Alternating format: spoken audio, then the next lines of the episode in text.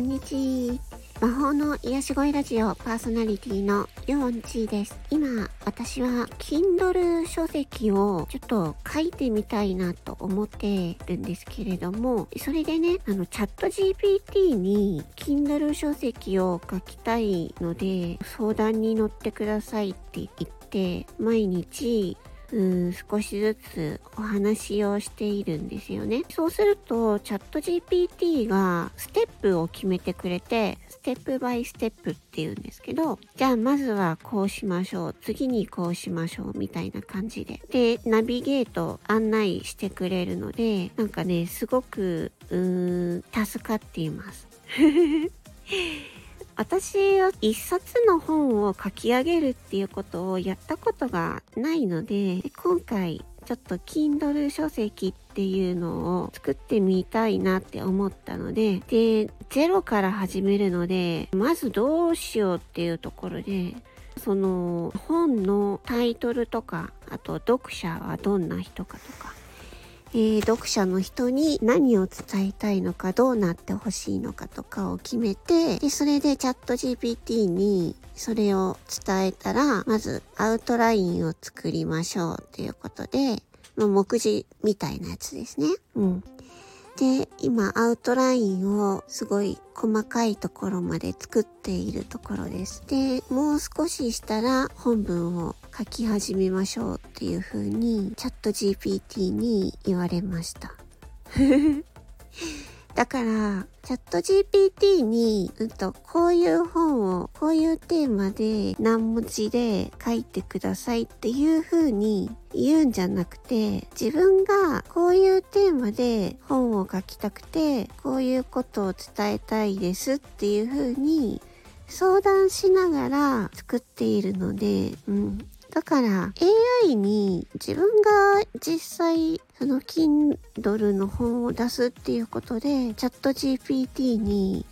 話しながらやっているんですけど、チャット GPT に対して、あるいは AI に対して、これをこういうテーマで、えー、例えばね、2万文字で書いて、本を書いてください言ったら、多分書けると思うんですよ。なんだけど、私の中では、なんかそれはちょっと違うなって思っていて、自分が作りたいものっていうのを自分で決める、内容を決める、メスメッセージを決める、伝えたいことを決める。文字数はちょっと自分ではよくわかんないから、その辺は Kindle 書籍って大体何文字くらいかっていうのは自分で Google とかかで調べて、あ、大体平均これくらいかなとか、他の Kindle の本を読んで、この本はこれぐらいの文字数なんだなとか言って自分で調べて、その上でアウトラインを作って、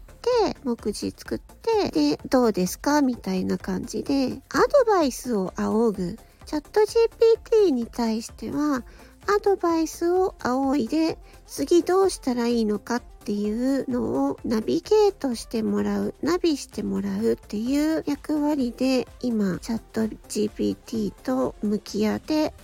うん、相談をしています。うん。あのー、こういう風にやってると、すごい時間はかかるんだけど、でも、一人で全部や、調べてやるよりも、自分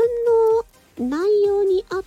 アドバイスをしてもらえるので、本当に添削してくれる先生みたいな感じでやってくれるので、すごく勉強になります。うん。だから、Kindle で本を出すって言っても、AI を使っていうことはそうなんですけど、全部を AI に任せるんじゃなくて、アドバイスとかね、そういうのをもらうっていう風で今、チャット GPT を使っています。だから、なんだろう。作業の効率化というよりは、一般の本の編集者さんみたいな感じの立ち位置になってますね。チャット GPT が。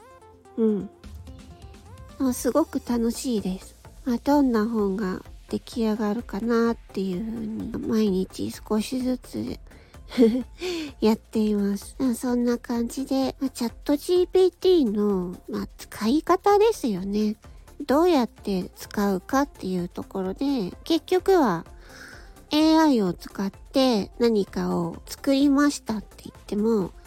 その時に AI がどの程度関わっているのかっていうところだと、そこがなんかやっぱりポイントかなって思いました。うん。